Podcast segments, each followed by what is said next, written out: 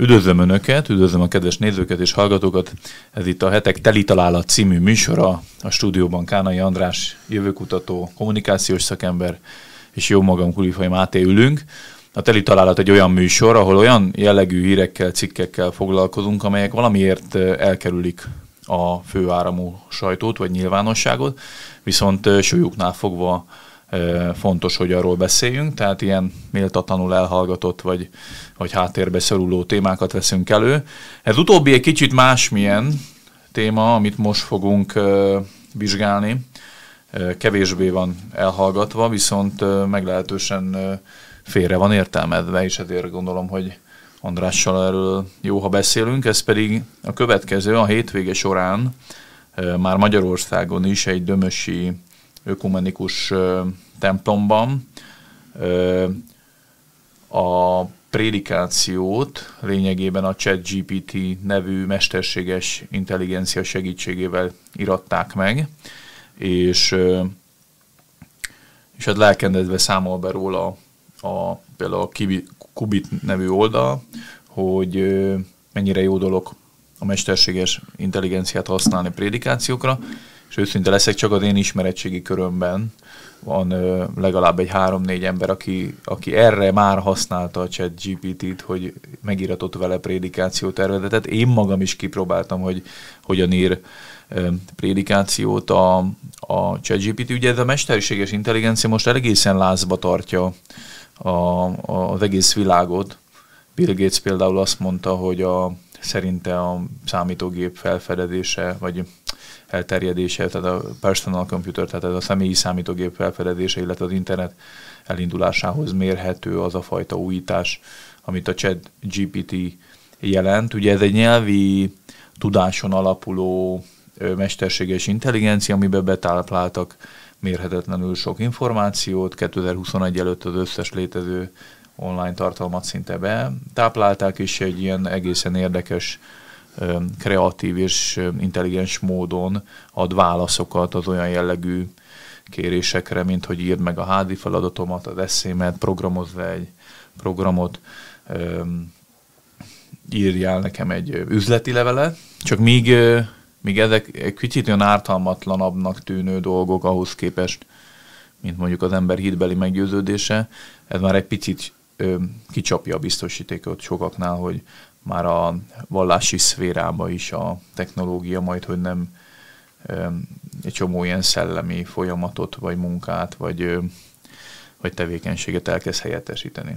Hát ugye több dolog van, az egyik az, magam azon nevettem, hogy a, ugye minden, minden egyes gyakorlatilag terület, az élet területe digitalizálódik.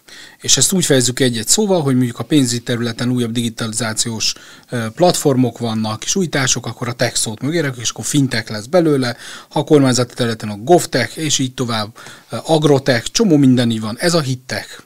Tehát, hogy eddig is voltak ilyen kísérletek, illetve hogyha arra gondolunk, hogy a, a középkor és a, a egészen előttünk lévő századok legnagyobb találmánya és egy technológiai találmány volt bizonyos értelemben, tehát a, a hordozható, tehát a, a, a cserélhető nyomdagép, az egy technológia volt, és azt rögtön felhasználták ugye Biblia terjesztésére, ezért nyilvánvaló, hogy, hogy bármilyen technológia jön, az ebbe a területbe is be fog nyúlni. Ugye most ez a hír, ez, én is a Kubiten olvastam, és igazából inkább a, a, a hír viszonylag korrekt volt a, a, a leírása. A, a kommentek voltak érdekesek, hogy egy hülyeségnek tartották, miért foglalkozik vele egy tudományos, magát tudományosnak tartó oldal, stb. stb. stb. De hát igazából most arról van szó, hogy amikor a ChatGPT-t ChatGPT-t bemutatták, a bemutatták szóra pontosabb az, hogy megnyitották. Tehát, hogy itt a, a, a nagyon nagy újdonság az, két nagy újdonság van. Az egyik az, hogy eddig is voltak ilyen nagy nyelvi rendszerek, de ez az OpenAI nevű cégnek a nagy nyelvi rendszerét ellátták egy Instruct GPT nevű hát ilyen kiegészítő algoritmussal, talán jól mondom, ami párbeszédes formát tesz lehetővé. És ugyanvel 175 milliárd ilyen szöveg egységgel, tokennek hívják, szöveggel etették meg, amit az interneten feleltek, nagyon sok nyelven, tehát hogyha magyarul is ugyanúgy ért, mint angolul, bár én inkább angolul szeretem használni, mert mondjuk így az, anyanyelve, vagy abból van több szöveg, mint ha Wikipédiát megnézzük, ott is az angol nyelvből van a legtöbb. legtöbb. Ezért így sorra, hogy, hogy megnyitották, és publikus lett, egyre több ember fedezte föl, és játszott vele, kísérletezett, ahogy, ahogy te mondtad, kipróbálták. Én is ugyanezt megtettem rendkívül sok dolgon, elsősorban olyanokon, amihez szaktudásom van, hogy nézzem meg, hogy hogyan alkot. És ugye az benne a, a, a, a döbbenetes, és itt a, a, a, prédikációra is vissza lehet csatolni, hogy nagyon jól tudjuk, hogy ez, hogy ez nem más, mint egy, egy nagy nyelvi rendszer, semmi köze a, az igazi emberi intelligenciához, a humánumhoz, az öntudathoz, ezernyi dologhoz nincs köze, ami minket emberré tesz, hanem arra képes, hogy statisztikai alapon, ha beviszel egy szöveget, akkor a bevitt szövegek alapján kitalálja azt, hogy az hogyan folytatódhat. Ezt te úgy érzékeled, hogy válaszol, és megír dolgokat előre. És ugye a, olyan területeket kezdett el ez hát így bekebelezni, vagy legalábbis látjuk, hogy bekebelezhet, ami eddig kreatív volt. Igen. Tehát írás, kódolás, számítógép, forgatókönyvírás, előadás. Én már láttam olyat, hogy akadémiai iratnak a rendberakása, rendkívül, hát így annyira ugye széles az emberiség, és sokan vagyunk, hogy rengeteg jó ötletet látnom, hogy most, most ez, a, ez az algoritmus, illetve a mesterséges intelligencia már nagyon sok mindenre jó. És ugye ez egy olyan terület, ez megint egy olyan terület, ami aztán tényleg elképzelhetetlen volt, bár voltak vicces science fiction novellák, így eszembe jut, az első robotpápát megválasztják. Jó hírek a Vatikánból, ez egy nagyon híres science fiction novella, még él az írója Robert Silverberg, de hogy az pont erről szólt, hogy, hogy, hogy mi lesz, amikor az első robotpápát megválasztják. De hogy, de hogy a vicc talajáról, vagy ezen szatirikus talajról azért ez most akkor elmozdult arra, hogy, hogy mi van akkor, és mi van azokkal a, a mondjuk így papokkal, akik, akik, akik sok gyülekezetbe kell helytállniuk, sok ilyen hitközségbe kell helytállniuk, akkor ezt ki fogja írni. Hogyan tesz, megint itt bejön ugyanaz a kérdés, mint az összes többinél, a forgatókönyvnél, a versnél, a regénynél, minden, hogyha mesterséges intelligencia írja, honnan tudják majd az emberek, tudni fogják-e az emberek, észreveszik-e a különbséget, illetve az, aki eléjük adja ezt, az megmondja, hogy, hogy ez ez, ez így született meg, tudom, így született meg, és mit mondanak majd erre az emberek? Tehát hogyan, hogyan fogunk ezzel az egésszel együtt élni? Ugye nekem az, a, az egy picit, a, ami feltűnt, hogy az, az egészen biztos, hogy ez a fajta mesterséges intelligencia ennyire széles tömegszerű használata tényleg teljesen meg fog reformálni egy csomó munkakört, iparágat, tevékenységet. Ez, ez, ez nekem egyértelmű, hogy, hogy radikálisan most mondok például egy, egy kérdést, vagy egy témát, területet, az oktatást, Ol, olvastam egyik helyen kommentbe, hogy van olyan apuka, akinek a gyereke a házi feladatainak egy, egy számottevő részét ezzel a programmal iratja meg. És úgy, hogy az osztálytársai is mindezzel a programmal íratják meg a, például az eszét vagy beadandót, és a srác azért, hogy ne hasonlítson túlságosan az osztálytársai által megíratott tesszéhez az övé, ezért megkérte a ChatGPT-t, hogyha lehet, akkor egy ilyen egyéni stílusban írja meg az övét. Tehát, hogy, és most ö, diákokról beszélünk. Ö, nyilván hiperintelligens fiatalok vannak, és ö, nagyon kreatívak, meg leleményesek, de hogy lényegében az oktatásnak egy jelentős része is a házi feladatok adása, és hát egy csomó olyan dolog válik feleslegessé, vagy idejét múltá, amikhez még mindig ragaszkodunk, és itt például nyilván mondok még egy területet, egy fejlesztő is beírt, hogy szeretne leprogramozni valamit, és, és ami eddig órákat vett igénybe neki, vagy tőle, azt most pár perc alatt igazából alapként, vagy bázisként, kiindulási pontként el tudja érni, és megsporol magának rengeteg időt. Na most egy nyilván a munkaerőpiacra is kihat. De amiről igazán akarok beszélni, hogy viszont van egy, ami engem megdöbbent, tehát nem az, hogy nyilván ezt a technológiát használnunk kell, beépítenünk, megtanulnunk, kezelni, stb. De hogy például most a hazai politikában, most így elsőként Karácsony Gergelytől, meg a Márkizaj Pétertől láttam, hogy hogy úgy állítják be ezt a mesterséges intelligenciát, mint valami megszemélyesített minden tudás technológiát, vagy hogy mondjam, valamiféle ilyen techisten, vagy gépistenszerű dolgot, ami megmondja a választ, a tutit, a, a biztosat, akár politikai kérdésben, a nemzet jövőjével kapcsolatban. Mind a ketten ugye beírták, hogyan lehet megdönteni az Orbán rezsimet, stb. És most a Márkizaj Péter is pont majd pártot alapít, és ott is, hogy akkor hat lépést előadott neki a, a ChatGPT, hogy hogyan kell ledönteni, megdönteni ezt a rendszert, vegyél részt tüntetéseken, finanszírozza független sajtót és a soká, szokásos ilyen lózungokat elmondta a gép, csak döbbenet, hogy, hogy olyan lelkesedés meg hiperventilálás van a mesterséges intelligencia körül, közül, ami már az emberi intelligencia hanyatlását is, mint hogyha egy ilyen egyenes arányosan elkezdenénk elveszíteni a józan eszünket is, és itt, itt kanyarodok vissza ugye az eredeti témánkhoz, ami meg a prédikáció kérdése, hogy az Istennel való személyes kapcsolatnak az egyik megélése az, hogy az ember olvas Bibliát, hallgat Isten tiszteleten tanítást a Bibliáról, és az egésznek van egy ilyen spirituális, természet fölötti dimenziója, nyilván az Istennel való közösségnek ez a fajta személyes megélése. És ebbe berántani úgy a technológiát, hogy attól várjuk és csodálunk rá, hogy képes százezer prédikáció elolvasása után egy olyan logikai következtetés mentén egy új prédikációt szülni, mint hogyha ez valamiféle hihetetlen nagy bravúr lenne.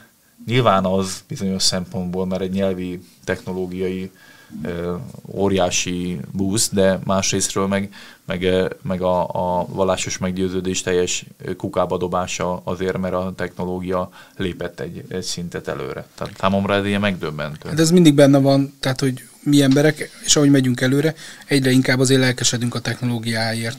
Tehát, hogy most nem arról van szó, hogy, hogy egy olyan szekér lett, ami gyorsabban gurul vagy, mint egy autó, hanem az egészen a számítástechnikának a, a hajnalától lehet látni, hogy hát azért megmozgatta, ugye nem csak azt csinált, hogy megmozgatta az arra fogékony embereknek a, a fantáziáját, tehát az, hogy 1950-es években az amerikaiak írtak már arról, hogy na ez hova mehet, hova mehet, mi, lesz a, mi, mi lehet a, a kicsengése, hol tudjuk használni katonaság vagy hadipar mellett természetesen, hanem az is történt, hogy mikor a 80-as években a személy számítógépek berántottak egy óriási nagy tömeget. Tehát, hogy, hogy kiderült, hogy egy csomó kimondottan, ugye akkor még fiatal fiú, tehát általános iskolás korúakról beszélek, vagy maximum középiskolás korúakról, szerte a világon a számítógéppel alkotni tudnak, programozni tudnak, zenét tudnak szerezni, és grafikát tudnak összerakni. És az akkori gépek azért egyszerűbbek voltak, mint a mostaniak, tehát nem olyan bonyolult volt, hogy most egy, számító, most egy videójátékot írni, az több év, nagyon-nagyon sok pénz, és egy egész nagy csapat kell hozzá, akkor egy-két ember írt. Tehát, hogy kialakult az az alapréteg akkor, és látszott, hogy ez egész dolog, ez nagyon sok emberhez fog, fog eljutni. Ez a, ez a mostani ö, fejlemény pedig azt mutatja, hogy ugye most már ez a, a az alkalmazások történetében leggyorsabban, ter, leggyorsabban ért el az egymilliós felhasználó számot, ugye négy vagy öt nap alatt, illetve a növekedése most már a TikTokot is lefölözi. Nincs, nincsenek annyian a felhasználók, mint a TikTokon, csak maga az íve.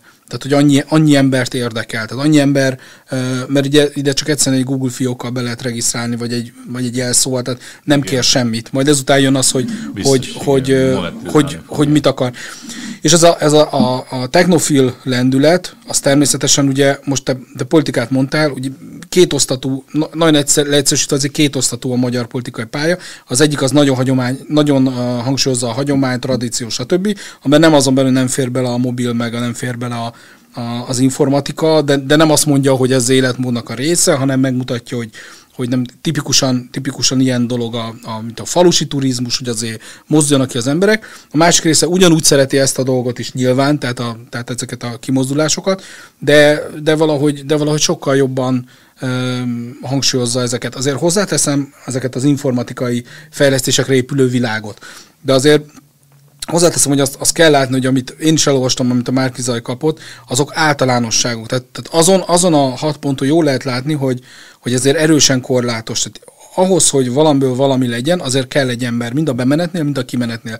Tehát vagy egy, egy politológus biztos azt mondaná erre, arra hat pontra, hogy hát figyeltek, hát erről van szó, hogy az ellenzéknek sokkal invenciózusabbnak kell lennie, tehát valami gondot, tehát nem lehet általánosságba, mint ahogy sok politikus mondja, hogy, hogy hiányzik ez a fajta gondolkodás. Tehát az a hat pont az nem elég hozzá, mert ha kicseréli a, a, a magyar kormány, vagy az Orbán Viktor szót valami más, akkor azt hasonlót fog, fog kapni. Mondjuk meglepődnél, mert, mert ugye itt ö, ö, a titkos összeesküvés sejtők ugye már azon gondolkoznak, hogy vajon ezt mikor fogják manipulálni magát a mesterséges intelligenciát, hogy az, aki fejleszti, az vajon bele, beépíte olyan jellegű ö, mm, ilyen ö, oszlopokat, vagy, vagy biztos pontokat, ami től függően ad válaszokat. Például liberális vagy konzervatív ellená, szembeállás kérdéskörében, de ha, hogy mondjak konkrét példákat, például megkérdezték, hogy írjon egy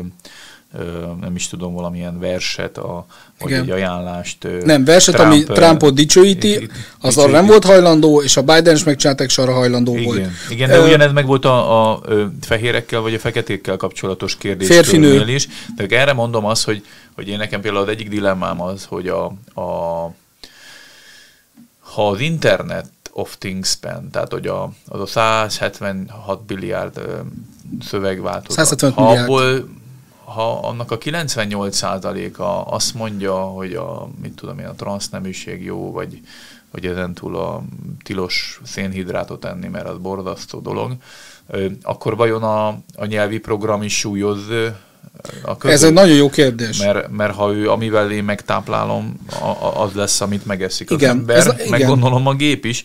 Nem biztos, hogy így van, mert, és akkor visszautalok szintén az eredeti témánkra, csak egy gondolat erejéig, hogy Érdekes módon, amikor feltesznek neki olyan jellegű kérdéseket, hogy létezik-e Isten, hogy a kereszténységgel kapcsolatban ilyen kicsit ilyen kínos vagy érzékeny területre rákérdeznek, akkor nagyon udvarias, nagyon aládatos, szerény módon, és egyébként a jó irányba terel. Például Istennek kell engedni inkább, vagy az államnak. Súlyos kérdés, mert ugye a törvény tiszteletével való szembefordulás nem taníthatja feltétlenül a chatbot, mégis azt a választatta, hogy Istennek kell engedni előbb. És az államnak a tisztelet az Istennek való engedelmességből ered, és egészen addig engedelmeskedünk az államnak is, amíg nem fordít szembe bennünket Istenet. Na, itt, itt, Tehát itt, valamiért itt, egy ilyen szimpátiát épít ki még a hívők sokaságával kapcsolatban is, hogy ne annyira aggódjanak egy ilyen technológiai fejlesztéstől, hogy egyszer csak átvált, és, és Szerintem nem erről, nem erről van szó. Nem erről van szó.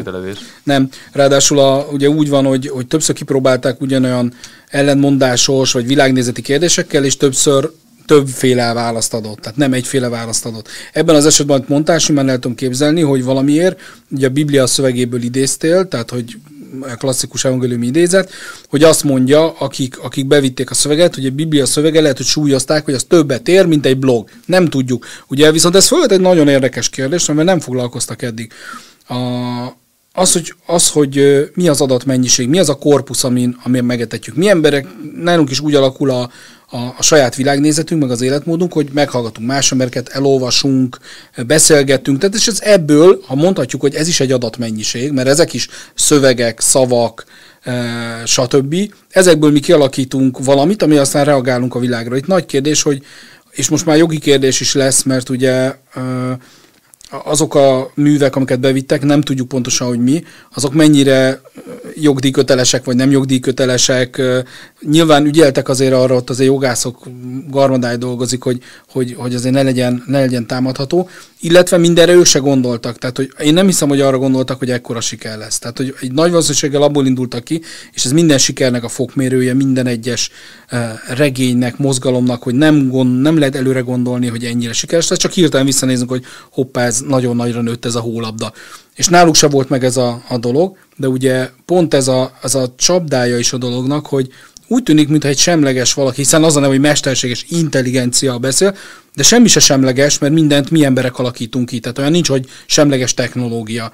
És akkor azt a kérdést veti föl, hogy ha eddig baj volt abból, hogy a big tech, hogy ki vagyunk szolgáltatva a kommunikációs felületeknek, Facebook, Twitter, LinkedIn, stb., és beleszólhatnak választásokba, emberi életekbe, üzletekbe, országoknak a, a, a sorsába, akkor van, ha ezt így engedjük sokkal nagyobb adatmennyiségen, az élet sokkal nagyobb él, részére kiterjedően, Na akkor az hogy lesz? Szóval ezt is lehet kérdezni, hogy ki, ki, ki, fog, ki fogja ezt majd nézni, ki fog bábáskodni hát, ellenőrizni. Igen, abszolút, mert ugye pont ugyan a problémánk a, a, a, az összes nagy tech oldallal kapcsolatban, hogy most már gond nélkül bárkit lecenzúrázhatnak, letilthatnak, korlátozhatják az elérést, ez a shadow banning, tehát hogy észre se veszed azt a fajta cenzúrát, amit veled szemben alkalmaznak, és ha bármilyen versenyhelyzetbe kerülsz, akár gazdaságilag, akár politikailag, akkor nem tudod, hogy egyébként, hogy mondjam, egyenlő pályán indulsz-e a tech világába.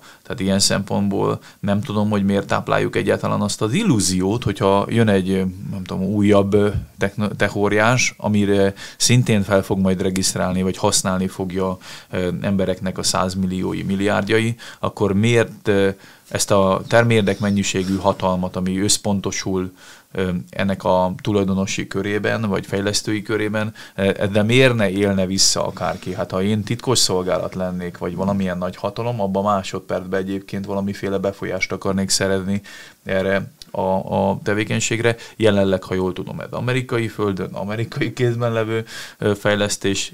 Én úgy tudom egyébként az Elon Muskéknak volt egy korábban. Ő alapította az OpenAI-t, ami, ami ezt csinálja, és az OpenAI befektetett be a Microsoft 1 milliárd dollár, plusz igen, adja igen, most a, a szerveridőt hozzá, meg mindent, igen. tehát valószínűleg ők lesznek, övéké lesz ez hosszú távon, vagy rövid középtávon, és ők fogják beépíteni, és ez fog jelenteni a következő ilyen, ilyen technológiai forradalmat. Még egy dolgot hagyj meg, amit, amit, amit mondtál. Ugye a dolog nehézsége az is, hogy mi egy olyan szemünk előtt játszó technológiai forradalmat nézünk, most éppen egy prédikáción, de, de három nappal ezelőtt meg egy nem tudom min, és november, december másodikán én megmondom, milyen mindenféle könyvötleteket találtattam ki vele, hogy hát ez egy exponenciális technológia, és az a gond, hogy mi emberek nem vagyunk exponenciálisak, nem gond. Tehát igazából úgy vagyunk húzalozva, hogy, hogy ez ilyen iszonyatos, nagymértékű, nagyon gyors változásokat az nem tudjuk egy belekövetni. Hova tovább, sőt, és ugye ez a, ez a kockázata, a társadalom sem tudja lekövetni, és a társadalom sem tudja lekövetni, akkor a jog se tudja lekövetni, meg az életmód se tudja lekövetni. Hanem egyszer csak beültünk egy csónakba, ilyen nagyon sebes sebesen zúgó vizeken át visz minket, és csak reménykedünk, hogy nem kerülünk a sziklákra, vagy nem valami vízesésben ér az egész véget, de most így, így, így rohanunk vele. Szóval, hogy, hogy erről, amiről beszélünk, se társadalmi szokás, se tapasztalat, se semmi nincs, nem tudjuk semmihez se hasonlítani. Semmi óvintézkedés, vagy, vagy emberi bölcsesség, ami, ami megáll. Sőt, egyébként utol se értük még az előző ipari forradalomnak a vívmányait sem, mert a, a, a, az internettel kapcsolatban, vagy a közösségi oldalaknak a, a szabályozhatóságával, számon kérhetőségével kapcsolatban ö, lelki, pszichikai ö, ö, problémák okozásával kapcsolatban se fedeztünk fel még minden problémát, ami a, a, a technológiai újításoknak köszönhető. Tehát, hogy még azt sem tudjuk kezelni,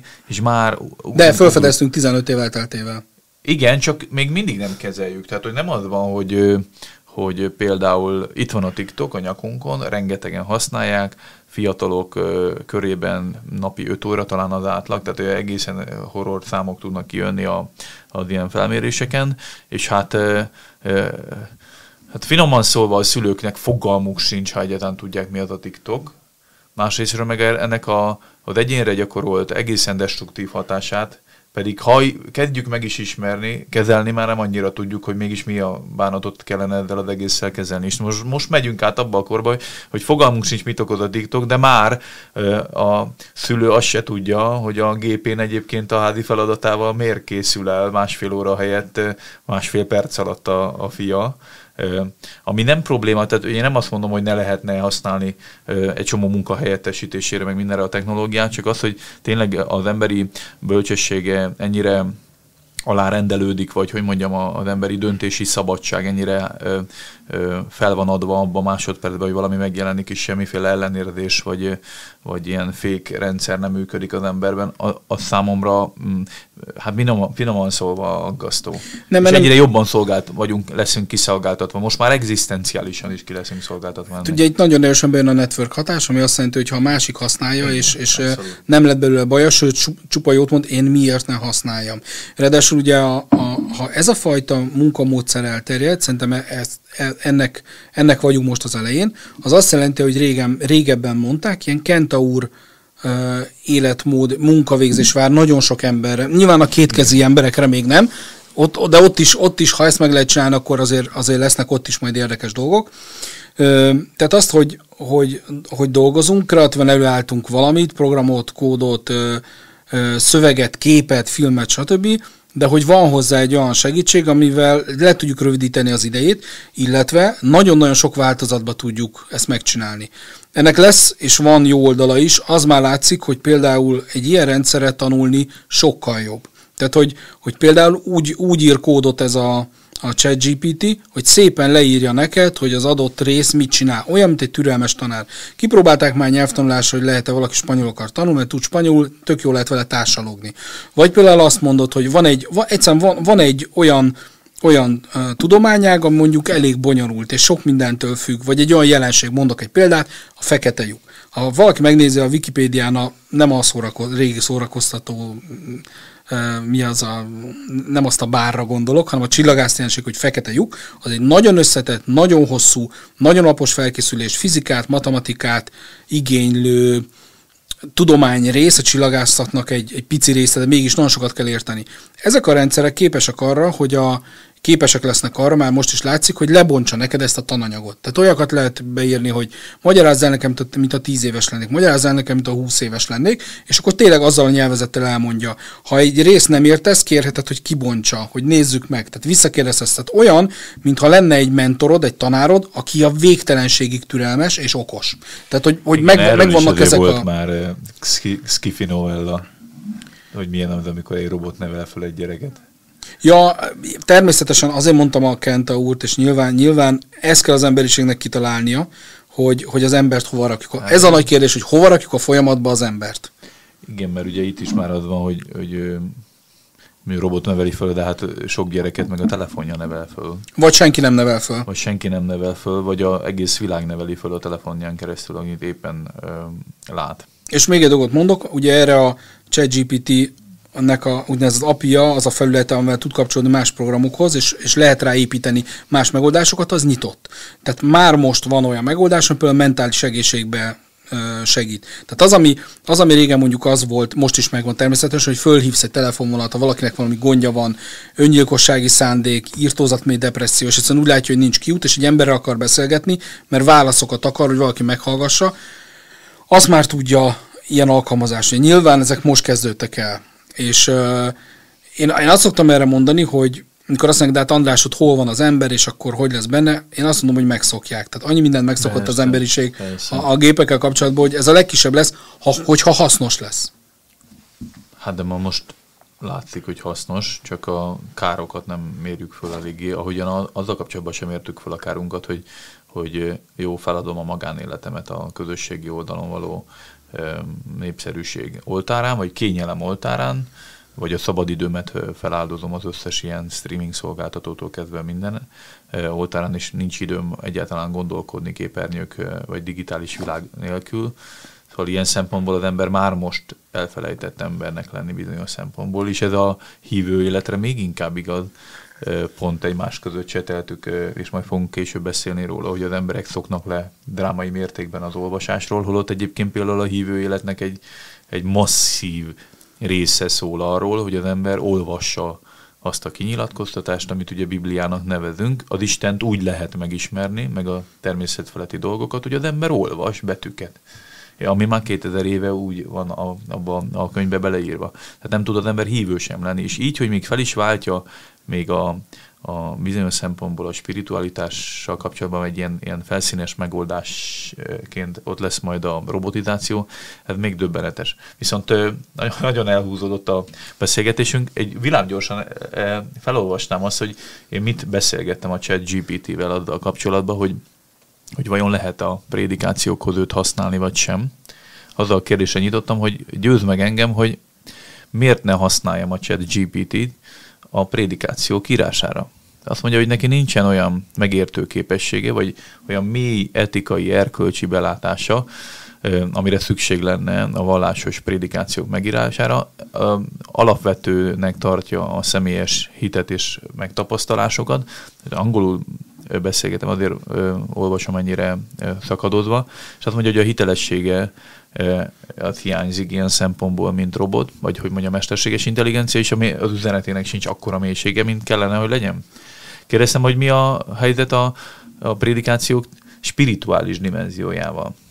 Azt mondja, hogy mint ö, nyelvi alapú mesterséges intelligencia, neki semmilyen spirituális dimenziója vagy istenséggel való személyes kapcsolata nincsen, nincsenek spirituális megtapasztalásai, sem a maga, magasabb hatalommal való személyes kapcsolódása, nincs ilyen jellegű bölcsessége, vagy vezetése, amit mondjuk spirituális, szellemi megtapasztalásokból származva, a, az ilyen prédikációk során kifejezetten fontos, hogy inspiráljuk és vezessük az embereket a spirituális utazás felé, ki kell fejleszteni empátiás vagy érzelmi intelligenciát.